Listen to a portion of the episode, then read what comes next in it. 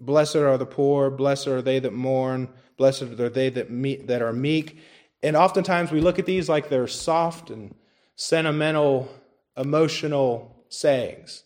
Maybe something like we might put on a pillow and decorate a couch with, you know, or put on a, a little uh, decorated picture and put it on Facebook, or maybe write it on the inside of a Hallmark card. That's not at all what this is. Like I said, these are often misunderstood. These turned the world upside down, spiritually speaking, in Jesus' day. Yes. And they're convicting, and they will convince us, you know, of, of righteousness and unrighteousness. So at this word blessed, we start here with blessed are the poor. Now that is unusual. No one had ever heard anything like that. What does it mean? Does it mean to be poor physically or materially? What did you learn from your study? Does it mean to be well? If I'm if I'm poor and I'm at a certain uh, income level, then I'm blessed. No, no. Poor in spirit. It's a spiritual poverty. Spiritual. So Jesus says that this is a, a blessing upon those who recognize that they are spiritually poor. So we're taking an inner evaluation of ourselves. If you know that you've sinned against God, if you've felt your guilt and a sense that your life doesn't please God, if you're saved, you've had an experience like this. There's come a time in your life where you realize that there are things in my life that God does not approve of. And, and you, you, you let go of your self righteousness and you were broken spiritually, bankrupt spiritually, you realize that I have no righteousness of my own, that in my condition, that, that I am not approved of by God. As a matter of fact, I'm guilty before God and, and I cannot go to heaven in this, in this condition that I'm in. Have you ever come to a point where you realize that you are poor in righteousness?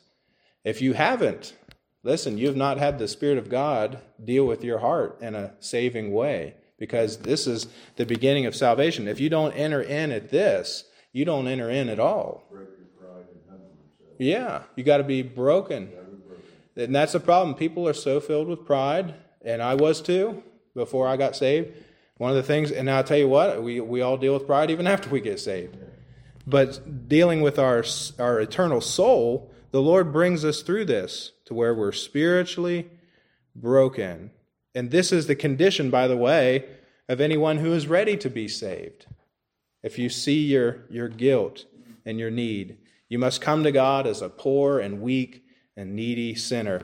John Wesley, he went through this uh, conversion experience. He was an unconverted preacher in England, and he came to America to be a missionary and to evangelize in the New World and he was unsuccessful. It was a failure. And so he got back on a ship and crossed back over the pond, as they say, to head, head back to, to England. And, and while he was on the ship coming to America and then going back, he ran into Moravian missionaries. Now, these were real born again, uh, soul winning missionaries, great missionary movement. And while on the seas, he went through a terrible storm and he was afraid. he was afraid of dying. And, and he realized he had no assurance, he had no real hope that would really stand up under the pressures of being faced with death like that. And he saw the Moravian missionaries, and they were all gathered together. They had huddled together down underneath the, the decks to pray. And, and he saw them with great peace. And he realized that they have something that is entirely different than what he has, and even spoke to them about it. And then one of them witnessed to him, and I don't know the whole story, and I don't recollect the whole story, but one of them witnessed to him, and, and he ended up getting saved as a result of that. He was an unconverted, prideful, self righteous sinner who had to be broken, a preacher. and then he got saved, and then God mightily used him. Yeah, and that's how it can happen. It can happen to kids in Sunday school, right? They grow up, they know the gospel they, they can even probably defend basic truths of the gospel and defend the Bible and things like that, but not yet be saved. And I can't force a child to get saved. We have three children in our home right now that are unconverted, and we pray for them. But I'm not going to just, uh, I don't want to give them a false assurance. So we look for that, that spiritual fruit of a work of the Holy Spirit. And you say, What's that? You're sorry for your sin. You're sorry for your sin. You feel broken over it. You feel guilty. And you feel like you're in need. You're in want. You're like a beggar, poor, and you're begging for something that you don't have. So he says, Blessed are the poor in spirit, for theirs is the kingdom of heaven. Verse 4 Blessed are they that mourn. Yes.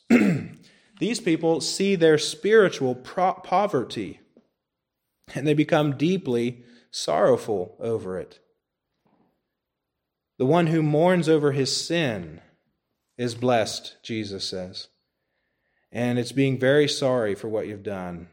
You know, David wrote, Blessed is he whose transgression is forgiven, his sin is covered. Blessed is the man unto whom the Lord imputeth not iniquity, and in whose spirit is no guile. Blessed are they that mourn, for they shall be comforted. And you know what? The longer that I live, the longer that I'm saved, the more that I mourn over my sin, the greater sense of my sinfulness that I have. I think I've told you about this plenty of times. It's that's the experience of a Christian, of a true believer. That's not the experience of a self-righteous do-gooder. There are people who think if I do good, I be good, and I'm in the good old boys club, and God will look down upon me and say, You're pretty good, old son. I'll have you come up here to heaven and so on, and go up there and see the old man in the skies. That's all foolishness. Yep. Foolish. I mourn over my own sin. I mourn when I see the effects of my own failings and shortcomings in the children that are in my home, and I see my influence on them is not what I want it to be sometimes. I mourn when I see the way that they act just because of their own sinful nature. I mourn over our country, our sinful, wretched, vile country that is an offense to our holy God. I mourn when I think about the, the greatest murderer in our country. He's a doctor in his 80s, and he has the record of the most abortions, and he, he delights in late term abortions. I mourn over those things. I mourn over people who are lost. You ever cry over somebody who's lost when you're praying for them? You know, just Jesus said, Blessed are they that mourn. I don't pretend to know the depths of all of this, but I can feel it, a little of it. Blessed are they that mourn. You see, now listen, he said, Happy. Happy are they that mourn. But this is like a deep seated, deep rooted happiness and contentment that God is on my side and God is blessing me. But it doesn't mean that we're walking around all the time, you know, like. Uh, like there's there's not a problem with sin and there aren't people lost and dying and so on.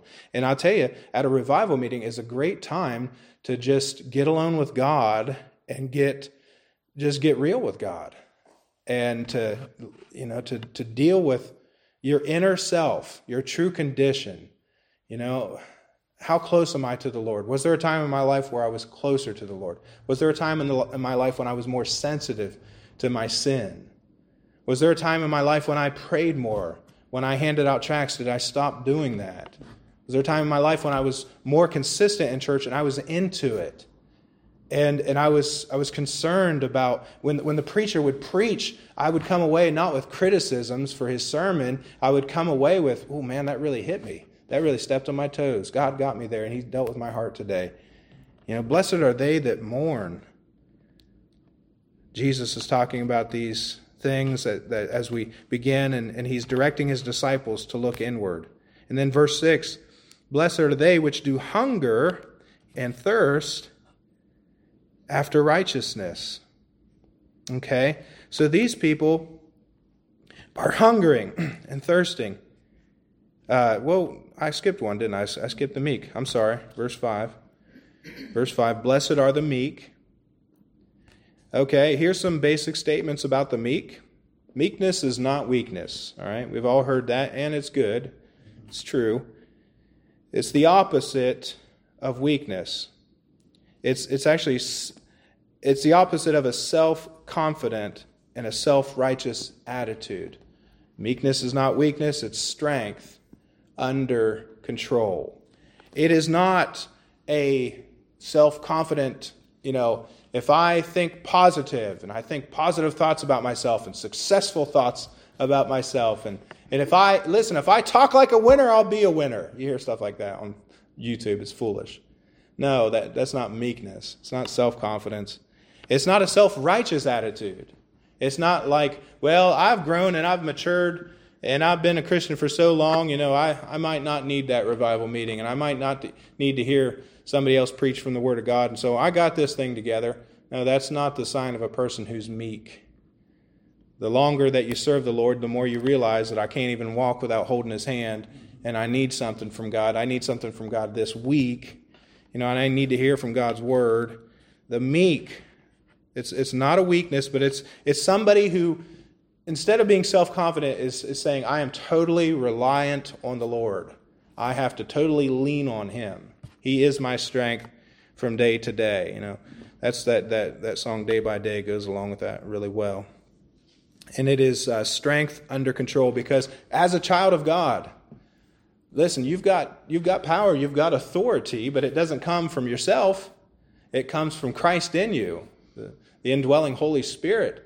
And Jesus said, Without me, you can do nothing. But what's the opposite of that? You can do all things through Him that He's called you to do, right? Uh, by uh, uh, what is that? I can do all things through Him. Through, through Christ which strengtheneth me. Yes. So it's uh, that strength that is totally not self centered, not self absorbed, but this is a sign of spiritual maturity. Now, let me give you a silly illustration uh, from this just because it's, it's all I have right now. Uh, I was at a gas station yesterday heading up to the youth rally. All right? Uh, I won't say everything that I'm thinking about yesterday, but I'll, I'll say this at least. Heading up there, and uh, we stopped at the gas station, and Jace is he's he's on the ball with watching gauges, watching things right now, time, changing the calendar. He's on the ball. He's meticulous in his detail. Uh, so he says, You need to pull over and get gas. I said, I know I need to pull over and get gas. I'm driving. So we pull over and get gas, and, um, and, and it's packed. But I was waiting until I got to this BP. I wanted to get that gas, and it was a better price, anyways. It was just packed. So I pull in there, and I see one opening, but it's kind of one of those deals where you got to pull in, and then you got to back into it, you know. And uh, so I pull in, and I swing around, I'm throwing it into reverse, and just as I do, this old beat up jalopy just comes right behind me and goes right into the pump. And I thought, man, there's not a there's not a scripture sticker on the back of my car, so I could I got one on my front plate, but uh, I was thinking to myself, man, I'm going to get out and give this guy a piece of my mind, and and uh, just the immediate flash. So I was like, so I said, jerk, and then I backed into the other side. And you know what I did? I thought, I'm going to give him a track. You ever give somebody a track just because you're angry? You know, and then you're like, all of a sudden you have the courage to give somebody a track. And then so I thought, uh, I that's not a good reason to do it. Yeah, yeah, I know. So I got out, and, he just got out, and he ran in the store, and I'm making all these judgments on him and stuff like that. But anyways, I had to repent a lot of that. But I got out, and I pumped my gas, and then I thought, I'm going to give him a track, but I'm going to do it in the right spirit. So I, I got a track, and as he was pumping his gas and sitting in there, I just peeked over there and I said, "Hey, buddy," and I said, "I want to like to give this to you to read, gift from me to you." He said, "Oh, thanks," and he just acted like there was no problem. And uh, so I was, so I got out of there, and you know what that was? That was a fumbling, bumbling uh, attempt at being meek but at least I didn't just like yell at him or something like that or do something to embarrass myself. At least I gave him a track. What did Jason say about anything? Uh, see, if I would have done that, Jason would have saw that. But uh, with God helping me and reminding me and dealing with my conscience the whole time. But that's the world we live in. And I don't know if you've noticed this, but everywhere you go, people are hostile. People are on edge right now. And people are angry and they're just ready to just I mean, you watch people's comments online and so on. Listen, if you want to be meek, let me tell you how to be meek on the social media and in your computer life. Let's just say you're going to write a hateful email. How would a meek person handle writing a hateful email? Well, you're mad at somebody, so you're writing an email, or you're writing some kind of a review at some place on Google or whatever, Yelp. You, you write, write your angry email, write it out, read it over, and then when you get done doing that, delete it and get rid of it. Don't send it. A, a, a meek person doesn't do that. You always want to be an influence, a gracious influence on this world. And there's just enough people shooting off their mouths. Uh, we, we don't need that. You might kill your witness with somebody. And I found out, you know, just coming here and meeting people, uh, when I first got here, the Lord has had to deal with me a lot and, and you know, sand off rough edges and take the chip off my shoulder and so on. But I found out coming here and meeting people that when you first meet somebody, that first impression uh, might not be what that person is truly like. And, and over time, spending four years with you, uh, I see a, a, different side of things. And, I, and there's a whole family dynamic. And, I, and as a shepherd's supposed to know the state of his flock, and I look at the state of everyone and what's going on, I realize if I would have gotten in the flesh when I first got here or tried to lash out and retaliate every time somebody you know, offended me or something like that, which was very few times. But if I would have done that, I would have misjudged the situation and I would have just, then I would have had something I had to live down, you know, and feel bad about. So it's just better in meekness just to, to restrain uh, yourself and by the power of the Spirit because we can't do it. But Jesus wants us to be meek. Now, he does not mean let yourself be a doormat or to be walked all over, but just to walk in the power of the Spirit and listen, vengeance belongs to the Lord. Let Him deal with your situations. You just be a good witness. Blessed are they which do hunger and thirst after righteousness, in verse 6. So the meek will have an appetite for the things of God. You see that? Hunger and thirst. The meek will have an appetite for things that make them more pleasing to God. So again, we're, we're looking inward. That's your appetite. Uh, if you're full of the world's junk food, you have no appetite for spiritual things. And so, what we need to do is empty ourselves, especially during a week of revival. This is not time to be binging on Netflix or Prime or anything like that. This is not time to be spending all of our time listening to the negative, just rantings of people on television. This is time to be seeking the Lord extra time in prayer, extra time in Bible reading. And uh, listen, I know we're not all spiritual giants in here. We're not a bunch of John Wesleys. But listen, uh, God wants to do something for this church this week. And you need to say, Lord, do I really hunger and thirst after righteousness? And Lord, make me hungry. Make me hungry. Empty me of, of all these things that are taking away my ap- appetite. And uh, listen, we know what it's like to be hungry and thirsty, don't we? Physically. Uh, but we don't know what it's like to starve. Not in America, I don't think. I know that there are some people in this country that are doing without proper nourishment and so on, but we don't know what it's like to starve. Uh, Dr. Guy Stern, read about this man. He's a Nazi refugee. He, he, he came from, the, from Germany to the U.S. during Hitler's reign. And, and then while he was in the U.S., this is about World War II, he became a soldier in the United States military. And then he went back and he landed in Normandy after, after D Day. But he landed in Normandy and he helped to do many things with linguistics and everything. But he helped to liberate prisoners in Buchenwald. I, I don't know how to pronounce that. But he, he liberated prisoners from one of these Nazi camps. And then he set up food and water for provisions. And he, he was just amazed because the prisoners getting out were still in shock. He saw one man leaning, uh, kneeling down at a puddle, a muddy puddle, and getting a drink from that puddle just like it was routine. That was just what he was used to doing in the in the camp. And and he went over to the man, and the man was just in shock and was not really with it. And he said, "We have clean drinking water over here. We have we have food for you." And the people had to be slow to take in the food, being emaciated, you know. And if you've seen pictures of that, he said it was just the, the whole day was just was shocking to him.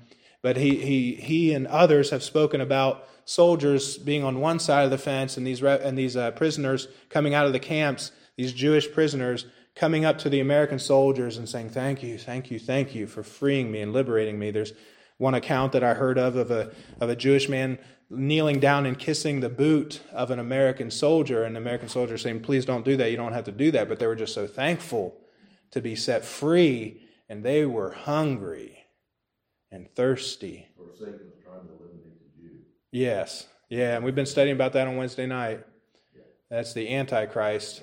And his his job is to yep, destroy God's people, the Jews, and to persecute the Christian church, yes.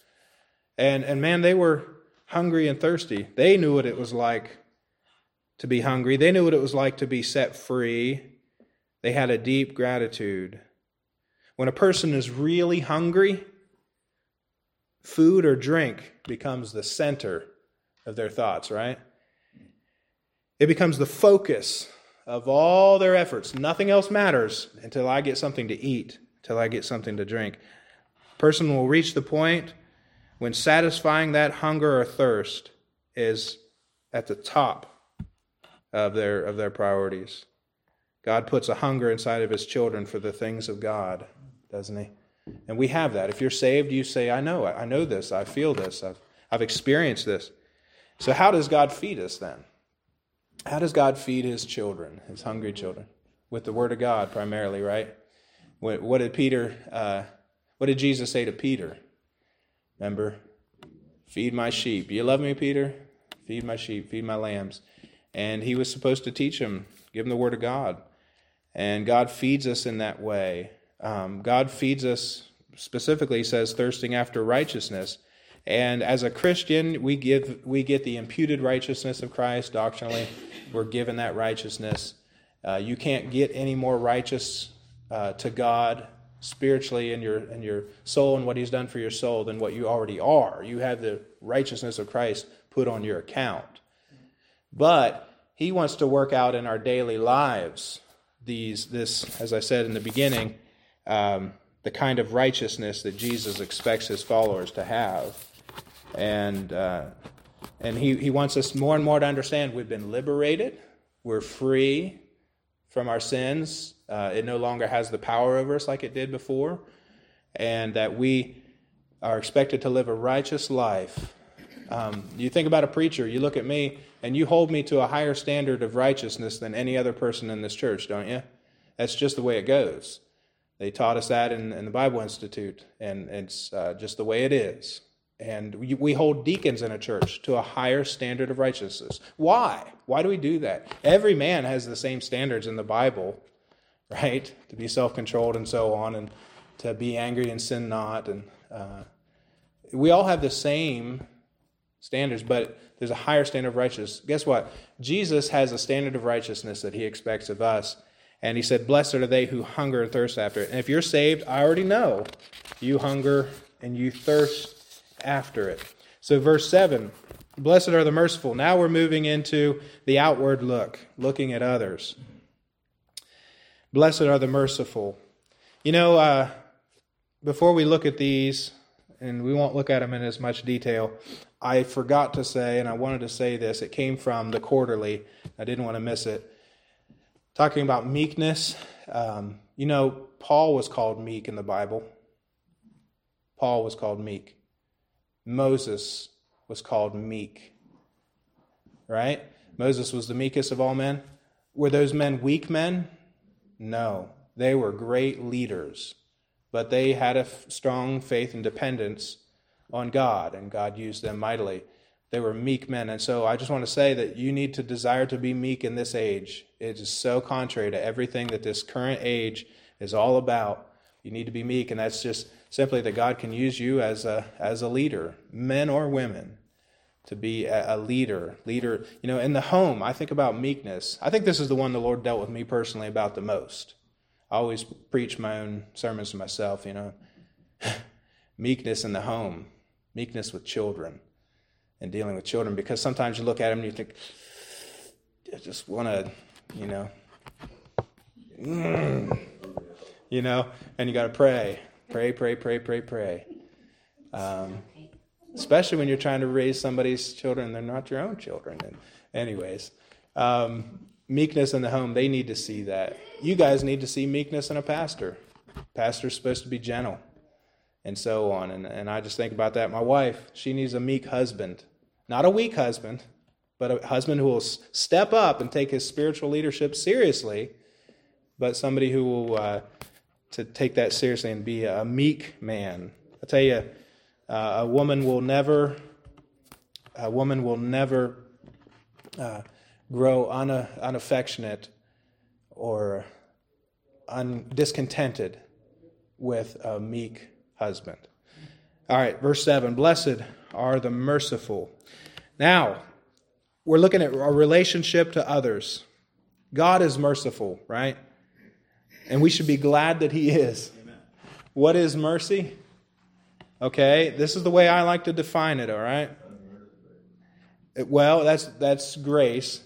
This is the way I like to define it. And when I say it, sometimes people kind of like give me the. Uh, Mercy is giving you something you don't Like you fall, you go to a courthouse and you fall and the judge say, I ask for mercy. Yeah. He said, I'll let you go. And you're asking for mercy, why? Because you committed a sin. Because you're in trouble. Yeah, you committed a sin. Right. So mercy is negative. And when I say that, people look at me like, huh? Yeah. Mercy is negative. Wrong. You've done something wrong, and you need mercy. So mercy is God not giving you what you deserve. That's mercy. That's what I that's how I teach it. Grace, now of course it's a positive thing for us when we receive the mercy, right? But it's it's a, it's something where you feel you feel conviction, you feel guilt, and that is the remedy. God's mercy. Yes. And uh, instead of being proud of your sin and parading it, you know, you seek God and you say, God, please do not give me what I deserve. Grace is God, it's positive. Yeah, I forgot to write that. It's positive. It's God giving.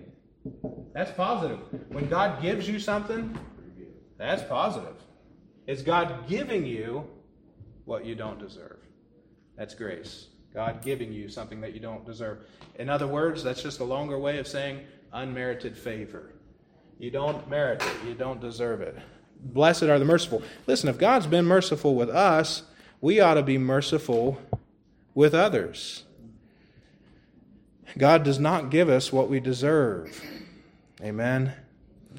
Um, the author of our quarterly, he wrote this, and we'll move on to the next verse. Our natural tendency is to be selfish and unforgiving toward those who have wronged us. We want them to get what they deserve and what they for what they have done. The righteous attitude is a forgiving attitude. Amen. The righteous attitude is a merciful attitude. All right. Blessed are the pure in heart. Those of us who have experienced God's mercy have been cleansed from our sins. That's already happened. You're already pure. And then God goes on to purify our heart and our life, our desires, our actions, our attitudes. But we need to allow Him to work in our lives. Okay? I, I see a lot of times, and um, I'm just kind of just speaking from the heart right now. I see people, I see families come to church, they bring their children, and then they, they come, you know, like Sunday morning, Sunday night, and they're all excited. They even come on Wednesday night, and then they, they come to some of the extra things, you know, maybe a youth rally or a youth youth outing, and and and they're coming all the time. And at first, their children are kind of, who is this guy up there that does all the talking that's wearing a suit, you know? And they don't want to talk to me. They don't really want to look at me going out the door, and I'll try to be nice to them and mess with them and stuff like that. But after a while, they warm up to me, and then they start to talk to me, and then they start to come in and tell me stories and share what they're doing at school and so on. And they start to warm up, and you can see the, the, the, gracious influence of God upon their lives through the ministry of the Word and prayer and Christian fellowship and just everybody's example. And then something happens, and the family drops out of church. And then they kind of come back again and out of nowhere and then drop away. Come back again out of nowhere. And you can see the decline spiritually in the purity of the family and God's influence in their lives. And you just think, why are you doing this? Keep your kids in church. Don't use church as a as a punishment. Like, well, you're not behaving, so I'm not taking you to Sunday school. What you know.